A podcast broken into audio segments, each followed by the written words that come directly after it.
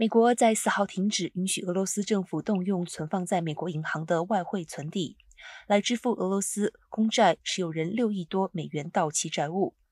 美国财政部一名发言人表示，华盛顿特区决定停止让莫斯科动用遭到冻结的资金，借此对攻打乌克兰的莫斯科加强施压，使其持有的美元被迫越来越少。这名发言人表示，这么做的目的是要迫使莫斯科做出艰难的决定，看是否要动用他还能取得的美元来履行债务，或是用于其他用途，包括支援战士。